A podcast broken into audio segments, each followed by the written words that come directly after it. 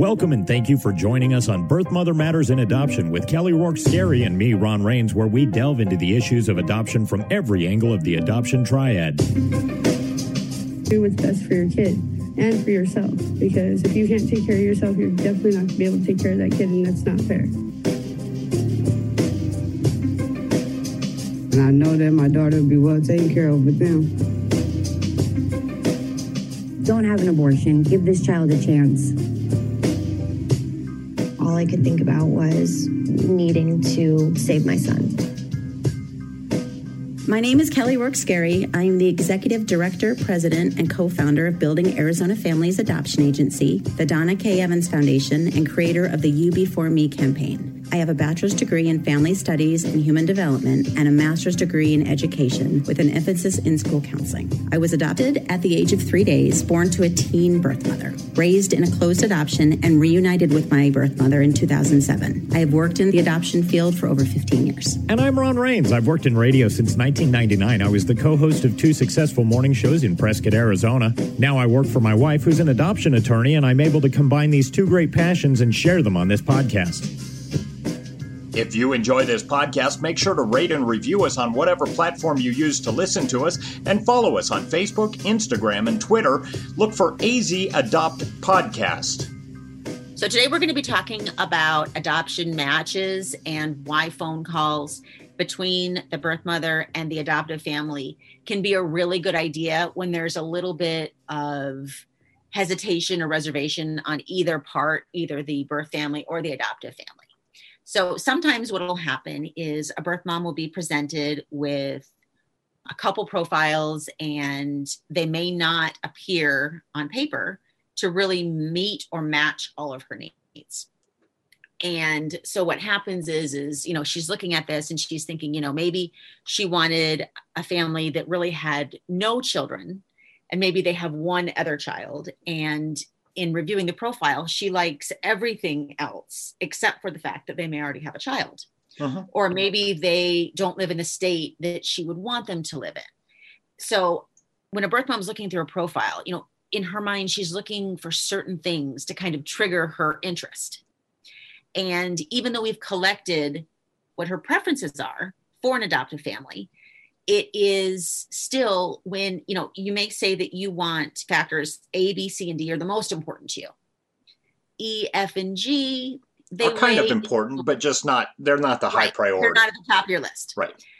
But when you see it in front of you e f and g may be more important to you than you realize. Right. And a b c and d on paper may not appear as important as you thought that they were so, what I have seen over the past almost 17 years is birth moms get really kind of, you know, we've had birth moms walk into where we're presenting the profiles and they they come in with this list of preferences. Uh-huh. and after they look at the profiles they realize that they really have a completely and totally different list. Right.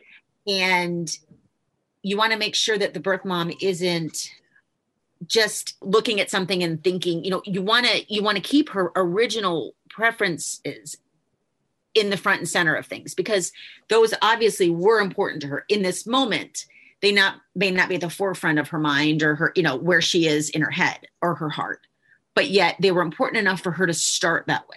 Right. So, so you don't want to just know, toss them aside. You definitely don't want to toss them aside.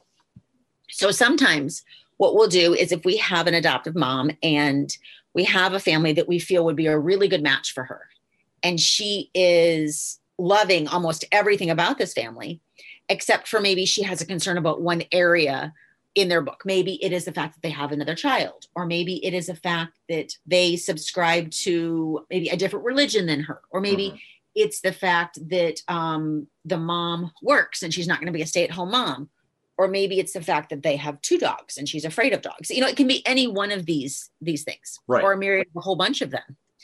And so what we do sometimes is we will do a phone call. If if, if we feel this is a good match and the birth mom's open to it we'll have a phone call with a representative from the agency on the phone with the birth mom and the adoptive family. And we let the adoptive family know you know this isn't solidifying your match this is just for the birth mom to get to know you and not just look at pictures and read about you. This is for her to really kind of understand where you're coming from and, and get direct answers from the source mm-hmm. rather than us being the middleman and finding out, you know, tell us about your dogs and you know are they aggressive are they not aggressive or you know if, if you're working out of the home are you going to continue to work out of the home when the baby's born you know those kind of things that they can talk about so what i've found is that sometimes when we are doing these match phone calls you know you'd think that they'd be really awkward and uncomfortable but most of the time they're not. Really? Yeah sometimes because they both have a common goal and they both you know a birth mother really wants to find the perfect family mm-hmm. and an adoptive family really wants to be matched with a birth mother. So you have these two opposite end entities that have this common shared goal of, of raising a child most of the time in an open adoption and by bringing them collectively to the same place and letting them kind of we've called it like the adoption dance kind of do this dance between each other you find that sometimes it's the beginning of a beautiful relationship. You know, there are times where the adoption person on the phone, that the the worker, facilitator, mm-hmm. agency, whoever, will kind of have to kind of run interference and and let everybody know that it's okay if there's a five second lag and nobody's saying anything and you know right. prompt one of the two to ask certain questions or help them out. And sometimes you just sit there and you're listening, ready to jump in and have put yourself on mute and you're looking at the clock and 30 minutes has passed and 40 minutes has passed. And there hasn't been a second of you know oh, pause nothing. a second. Right. And and it's almost like somebody sprinkled adoption dust you know all over the phone call because it is i would say almost miraculous mm-hmm. if you will like for people who believe in miracles it, it really does almost seem like one the way right. that and the fact that the concerns that may have prevented a birth mom from choosing that family can be openly addressed before she is making the actual choice to choose the adoptive family. Uh-huh. And you can also see that the adoptive family gains confidence and trust in the adopt in the birth mom because they too are able to ask more questions and not just have the paperwork on the birth mom you know, before they enter into the match. And I think that when, and there's not always a need for them, but when there is, they're nothing short of incredible because you're going to get clarity right then and right there. People can have off days, and yes, phone calls can be awkward and they can still go on to produce amazing adoptive relationships. Mm-hmm. But we have come so far as an adoption community. I mean, they didn't do this 48 years ago.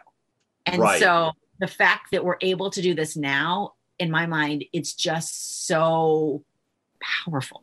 Mm-hmm. Now, you talked about how essentially the good side of it, like where there's adoption dust everywhere and everybody's happy and it works out. Now, conversely, have you ever had a birth mother, for instance, say, I really like this family, go into the phone call and then decide that's not who I thought they were? I mean, do you ever yes. have that as well? Yes, I have. And that's and important too. That's a good thing because that is important too. Yeah. Absolutely. It's better to know in the forefront.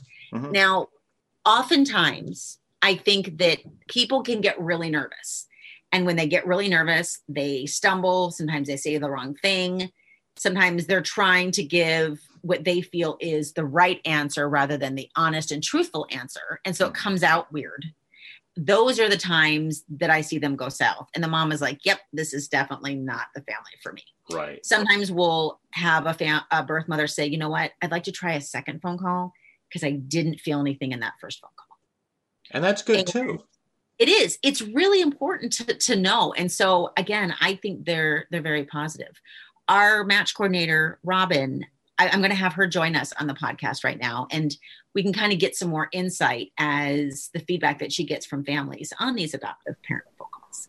So, Robin, thanks for joining us on such short notice. Uh, today, we're talking about how uh, sometimes when a birth mother is having a difficult time choosing an adoptive family, how in a, a phone call prior to the match can sometimes be a really good idea for a birth mother to understand more about the adoptive family and hear it from them directly rather than third party. I know sometimes you speak with the adoptive families prior to those phone calls. What are some things that you tell them? I just kind of coach them to be open with her to allow her to ask questions. Um, and for, I always tell them to feel free to ask their questions as well. You know, I mean, we, we go over what's appropriate and not appropriate to ask, but I coach them to, you know, if there's been a previous adoption, to share that experience.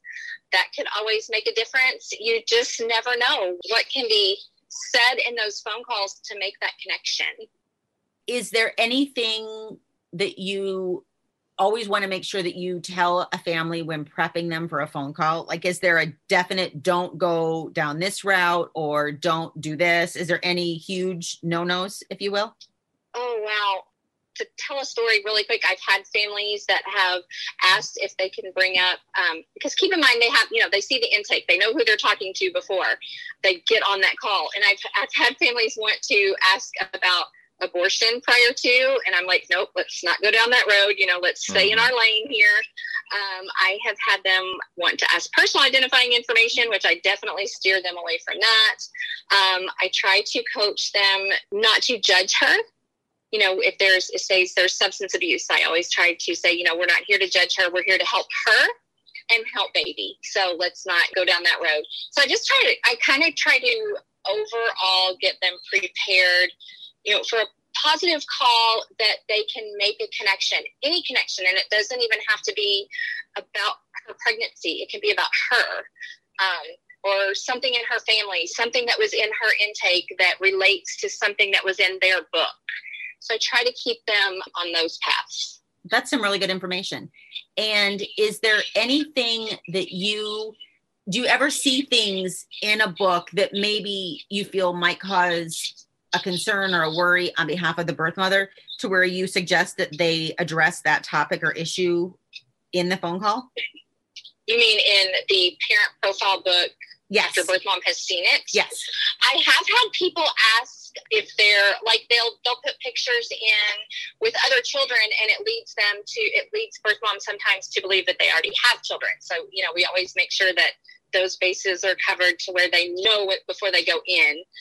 That, that say, for instance, this family doesn't have kids, and I always address um, like I've had I've had families put um, pictures in their profile book with um, say alcohol, like making a toast, and maybe that's not okay with this particular birth mom.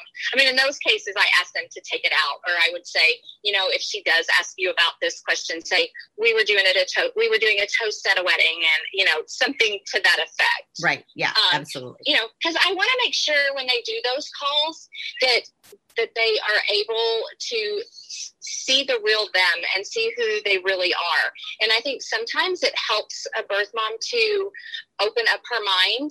You know, if she has in her mind, I'm set on this preference, and if we can open her mind a little bit and just get her to talk to the family, um, gosh, I mean, amazing things can happen and amazing connections can be made. Um, so it's always nice to have that open. And then if, like in the case earlier today, when we had a family that had already adopted before, they got to share their experience, how it is with their son's first birth mother. And to me, if they share that, that opens it up to, you know, the birth mom that they're having a phone conversation with that, wow, I can really have that. I can really do that. I, I, just think that it opens up so many possibilities for such a wonderful relationship. And just with a phone call, just to, just with both parties keeping their mind open and and knowing that you know this may not result in a match, but it very well could. Definitely. This has been fascinating because I didn't even know you guys did this, and I like you. I think it's a wonderful step from especially where it came from in the 60s and 70s to what it's become now and how building Arizona families has has you know been on the forefront of a lot of this stuff. Absolutely it's am- agree. It's amazing. It is an it's it's just absolutely amazing when you can be a part of that. I say all the time, it's my passion. It changed my life, and to be able to be a part of it for other families is just wonderful. We are lucky to have you. So thank you for joining us, Robin. You're very welcome. You all have a great day. So that was really, really helpful. I think she summed everything up for us. I think that if you are a birth mom and you're looking at an adoptive family and you're kind of on the fence, I think a phone call is a really good idea.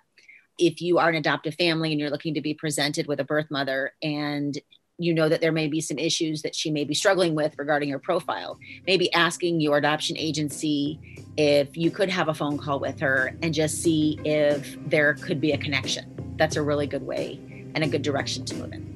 We have a pregnancy crisis hotline available 24 7 by phone or text at 623 695 4112, or you can reach us on our toll free number at 1 800 340 9665. We can make an immediate appointment with you to get you to a safe place, provide food and clothing, and help you get started on creating an Arizona adoption plan, or just give you more information.